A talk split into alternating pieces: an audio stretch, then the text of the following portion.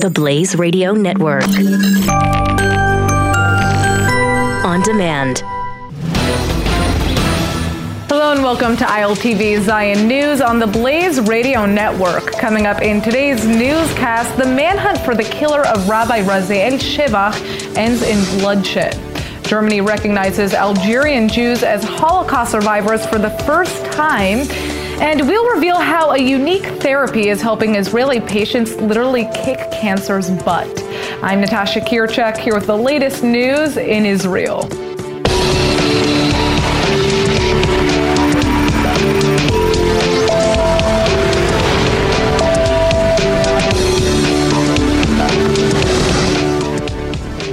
Israeli security forces have finally ended a month long manhunt for the suspected killer of Rabbi Raziel Shevach. The Palestinian terrorist killed the rabbi last month in a bloody drive by shooting.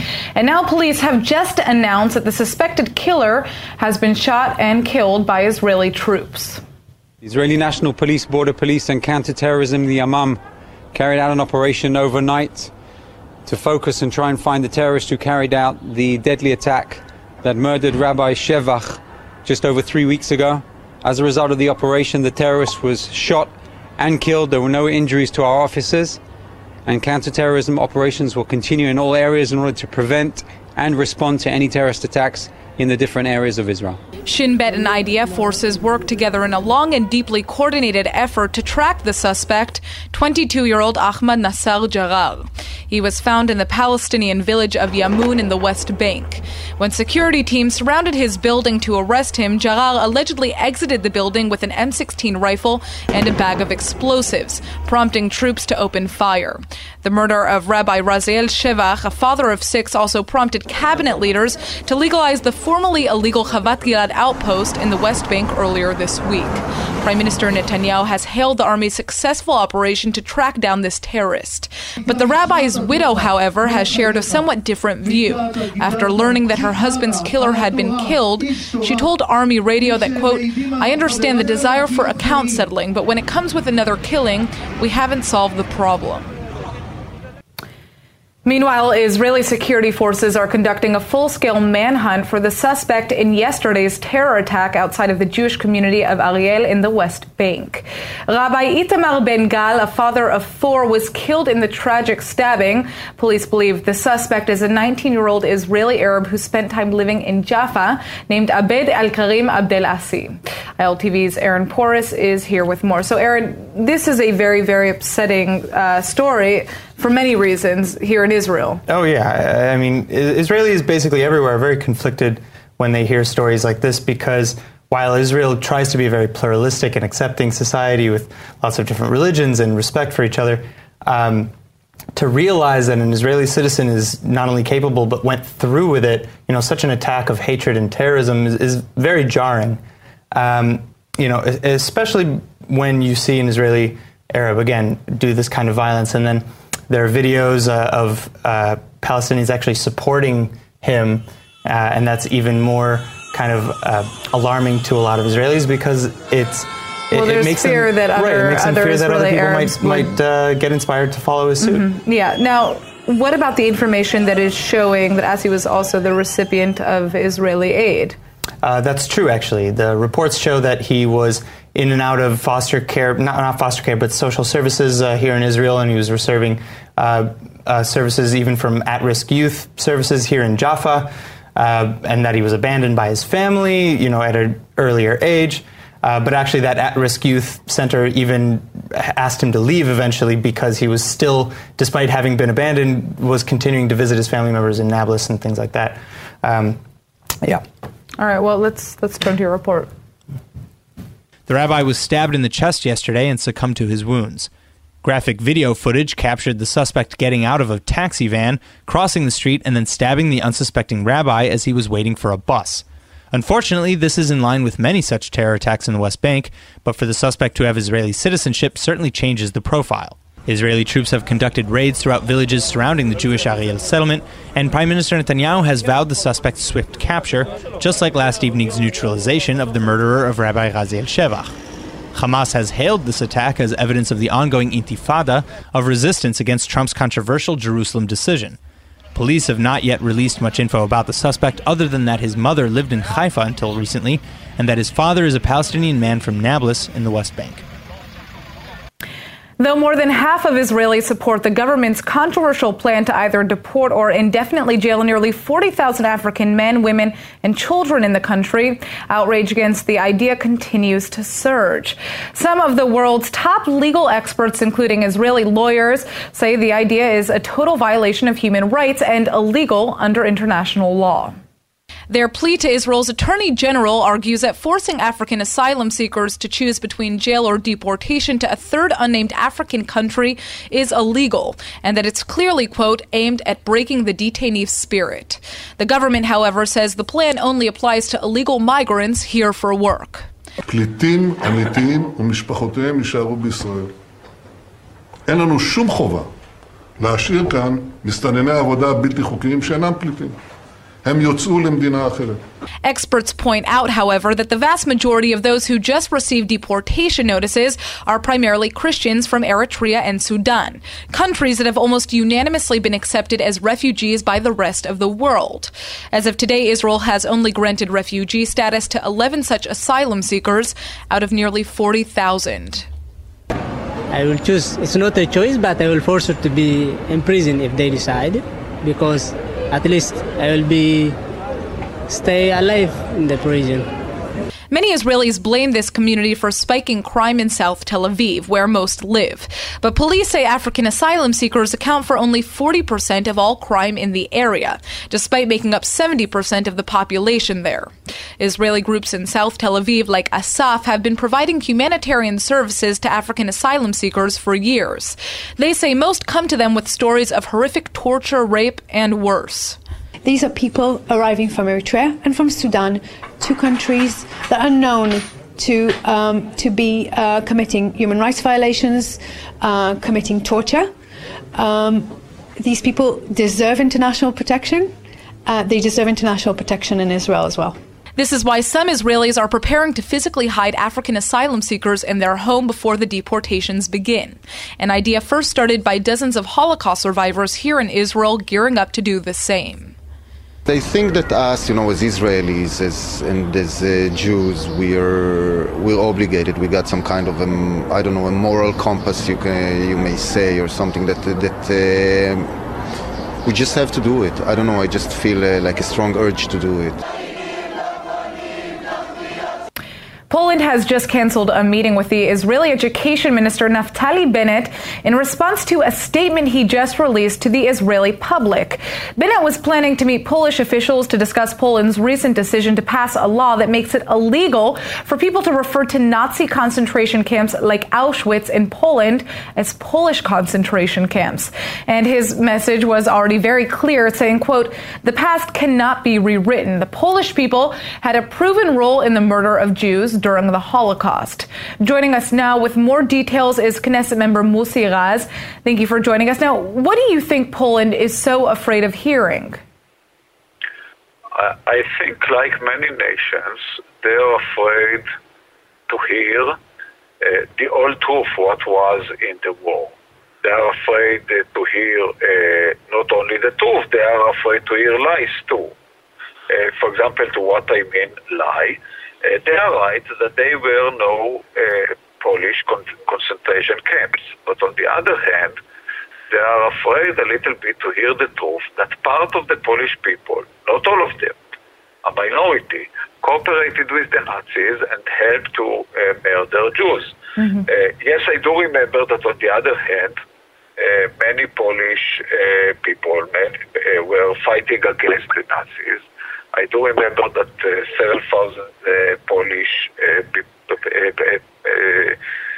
men and women actually helped to rescue and to secure Jews. and I do remember that Polish people was afflicted too of them were killed by the Nazis. Right. Well, the but point is just to day, yeah. The, the point is to remember essentially uh, the wrongdoing that took place as well. We can't forget this. But do you? I mean, what was Bennett's plan during this meeting? Was what was the, the game plan in terms of getting Poland to change this law, if at all possible? Should he have kept that statement to himself until uh, his actual visit? I'm not sure that I know what was his plan. Somebody, sometimes he thinks that he can change the whole history and to change the whole thinking of the people by just uh, talking to them. Uh, so I don't really know what was his plan, but uh, uh, actually he said the truth. As many people, he said part of the truth. Mm-hmm. And uh, the Polish uh, establishment did not like uh, this part of the truth. Yeah, what- what effect do you think the cancellation- They like other part of the truth. Well, well, my question for you is, what you know effect do you think that this cancellation is going to have on future relations between Israel and Poland? Yes, I, I think that this is uh, yes, yes. I think that there is uh, this is a problem to the relations between Israel and Poland because uh, a person like me, and I'm not a supporter, supporter of Minister Bennett. When I hear about things like that, I am in his side and not in the Polish side. I think that accepting, uh, adapting uh, this legislation, uh, the Polish uh, establishment uh, actually made a very long uh, step uh, towards uh, uh, Holocaust denying. I'm Yeah. not saying that that they denied the Holocaust, but this is a step towards uh, Holocaust uh, denying, and I think this is uh, a very big uh, mistake. And uh, I, I do think that Israel should think about our future relations with a state that is adopting such a legislation. Right. Maybe we should uh, call back the ambassador in order to think about uh, the future of our relations. All right. Well, thank you for joining us, and I guess we're just going to have to wait and see what happens. Yes, thank you.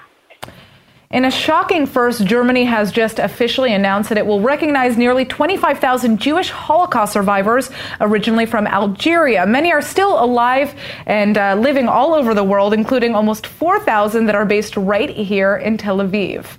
Algerian Jews experienced abject anti Semitism under France's Vichy government during World War II.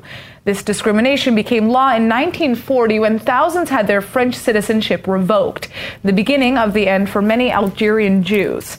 70 years later, the German government has decided to begin righting this wrong, announcing a one time compensation of a little over 2,500 euros to survivors. That's roughly $3,157. Regardless of the money, many see this recognition itself as, quite frankly, long overdue. The compensation agreement took years of negotiations between Germany and representatives of the survivors. Getting access to a credit card when you're a new immigrant in the United States isn't very simple. Banks require a credit history within the country that new residents just don't have. Well, joining us now in the studio is Elno Rosenroth, the CEO and co-founder of Credit Stacks, a company that has a solution to this very issue. Thank you so much for coming in. Thanks a lot for having me, Natasha. All right, so what is the service that you provide? Essentially, we help uh, high quality immigrants, uh, professionals that relocate to the US, uh, get access to a credit card on the day they land in the country, which is revolutionary because up to now, uh, it took several months and quite a lot of pain in order to be able to get the first quality credit card. Absolutely. So, how, I mean, how did you come up with this idea? Is Hmm. this personal experience of, of sorts? Definitely. So I relocated to the US. I sold a company uh, in Israel and relocated to the US. Yeah. And to my surprise, I just couldn't get a credit card, uh, as did my co-founders. Uh, But you had point- the money. You had the money to spend. That was not the issue, right? Definitely. So, so, so who are you servicing more specifically? What kind of clients do you deal with? So every year, hundreds of thousands of professionals relocate to the US to work for companies like Google, LinkedIn, McKinsey, Goldman. Um, and by and large, these are our target group. We, we target these people. We give them a high quality credit card on day one, basically eliminate, uh, eliminating a lot of the pain that they feel as they move to the US so that they can focus on actually building the new life in the country instead of chasing a new credit card. Right, and and I mean, again, credit has a lot to do with being able to rent apartments. There, there's a, there's a lot that having a credit card in the United States has tied into your daily life. So, for those of our viewers who are interested in learning more about the service, how can they access it? Well, we actually have a very simple application process on our website at uh, creditstacks.com, and uh, they're very welcome to go online and apply, and uh, we'd be delighted to accept them as customers if they qualify. Beautiful. All right. Well, thank you so much for joining us. Very for having me. interesting uh, solution you have here. All right. Last week, we introduced you to the Israel skeleton, who's about to rep the Jewish state in the Winter Olympics' most dangerous event. Well, now the entire Israeli Olympic delegation is heading to South Korea to compete for the gold at the 2018 Pyeongchang Games. And guess what? This is the largest turnout of Israeli athletes in any Winter Olympic Games. All right, I don't want to burst anyone's bubble, but so far Israel has actually never won even a single medal in the Winter Olympics. But here's the good news that may be about to change. This year, the Jewish state sending eight skaters, an alpine skier, and our favorite skeleton racer to compete for Olympic glory. Israeli figure skater Alexei Bychenko is hoping to redeem himself after failing to win a medal in the 2014 Winter Games in Sochi, Russia. Hopes are high that he might do just that because this year he's returning to the Games as the silver medalist in the 2016 European Figure Skating Championships. And by the way, he's got one sick quadruple jump. Now, it won't only be Israeli athletes turning heads in South Korea, though. This year's Games will also feature Israeli tech, a special viewing feature that will allow instant replays in cutting edge 3D. I think we can all say that this is gold medal worthy. For anyone wondering where Gal Gadot's star might possibly rise next, well, Israel's very own Hollywood mega celeb has just tweeted the answer herself. Gadot is proud to announce that she's all set to appear as a character on the longest running animated series of all time, The Simpsons. Homer, Marge, Bart, Lisa, and yes, little baby Maggie are about to come face to face with possibly the biggest star of the year, Gal Gadot. Well, an animated version of her, anyhow. But as Gadot has excitedly mentioned, she will be voicing her own voice. Like so many of us, Gadot grew up on the classic Simpsons cartoon show, and the series is famed for its zany humor and celebrity cameos. Gadot now joins big shots like Tom Hanks, Elizabeth Taylor, Lady Gaga, all who have performed on this show, and even Borat funny man Sacha Baron Cohen, who played an Israeli tour guide when The Simpsons went to the Holy Land. Well, we will be more than excited to tune in for this one. All right, guys, everyone's favorite TV scientist, Bill Nye, the science guy, is literally on a science high. His new Netflix series, Bill Nye Saves the World, has just premiered its latest season, offering an exclusive look at how Israel is leading and healing the world with medical marijuana. So consider the following. The series 2 premiere, dubbed the Marijuana episode, takes viewers inside the history and science of medical marijuana. But it's the special segment called How is Israel Healing the World with Marijuana that really takes the special cake. Filmed here in Israel, the episode explores the country's amazing research and innovations in medical cannabis, spearheaded by Tikkun Olam, which is one of the world's top companies in the field. Tikkun Olam actually boasts one of the largest cannabis treatment databases on Earth, and through global cooperations has even created totally new marijuana strains. From there, Israeli scientists have been able to test, monitor, and create all kinds of breakthrough uses for the plant, ranging from cancer medicine to therapies to Alzheimer's treatments. But how is all of this possible? Well, as our way cool scientist points out, much is owed to the fact that the Israeli government officially designated cannabis plants to the farming sector last year, which opened the floodgates for proper training, government grants, irrigation, and freedom to study and research cannabis in labs. Israel is one of only three countries in the world that offers government sponsored cannabis programs. So, talk about a nifty home experiment. There's nothing worse than getting into your warm bed and then realizing you have to get back up to turn off the lights. Those are the moments when you wish you could just command your home to do what you want. Well, it turns out these smart homes of the future have actually become a reality. And joining us now with more is Yaron Mizrahi, the CEO of the company Homey Smart. Thank you so much for coming in. Thank you to invite me. All right, so I already see that you have a little control unit over there, and I'm, yeah. I'm going to ask you about that. But what is a smartphone, a smart home, and why would you say it's necessary? Break this down for us. Okay, uh, so smart home has a lot of uh, reasons, uh, but uh, I, th- I think we will pick up the main two key reasons, which is uh, control and saving when we talking about smart home, we want to, to control our homes outside. We are very busy. We are not uh, have enough time with our family and we still want to be there. So we are able to uh, control smart home when we are outside. And when, when you say smart home, you're talking about lights, uh, security, I mean, just different electric systems within the house that you can control with your cell phone usually Yeah. or a tablet or. Yeah, actually, our company was focusing on uh, smart electricity because we think this is the base of the smart home. If Yeah. you have uh, smart electricity, then you can get all other gadgets Right. inside and you can have the sensors and such things. Uh, we built a powerful uh, uh, electricity which you don't need really to think what kind of device I'm going to plug in. It Right. will operate any any way. Very interesting. So, I also understand that you have a voice command system, right? Yeah, Let's take a look at that. We have a little video. Hi, I'm HomieSmart, the assistant for your smart home. What would you like to do? Turn on scenario morning.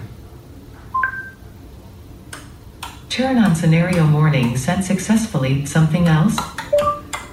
Turn off scenario morning. Turn off scenario morning set successfully. Something else? No. So, wh- when you're talking about turn, you know, these settings, these are pre-settings that exist, so a person can. Yeah, yeah. Uh, actually, we can see here the smart socket and switch that we had uh, developed. We become a Google partner for the Google Assistant. Nowadays, we don't need to touch our tablets or uh, iPhones or uh, computers to operate our smart home. All we need to do is just talk. Yeah. We talk with the system, and it just operates great. Wow, that's amazing. Okay, I mean, this could, like I said, it could be very useful if you're if you climb into bed and you don't want to get up and turn the lights off. Now, um, this this service or, or this these series of products that you have, um, do they apply to private homes, to buildings, to office buildings? Uh, Actually, we we uh, we got the understanding that uh, home users are so much different than business Mhm. uh, and offices. So we have different divisions. For for the home users, we provide whatever smart home provides. But for the offices, we also have a special uh, platform that help them to uh, manage users, to see all the usage uh, of the electricity in terms of money, not only in right, terms because there are some Yeah. environmental benefits and financial benefits to having uh, th- these types of um, systems implemented, right? All right, well, thank you for joining us so much and telling us about this. Yeah, thank you. This is so heartbreaking, but every year, over a quarter of a million kids are diagnosed with cancer, which includes hundreds of children living right here in Israel. Well, one group of Israeli volunteers are taking a very unique approach to kicking cancer in the butt, almost literally. They're teaching young patients how to deal with their illness through martial arts. Check this out. The anger, the frustration, the pain, those feelings of helplessness and more all take a physical and mental toll on cancer patients.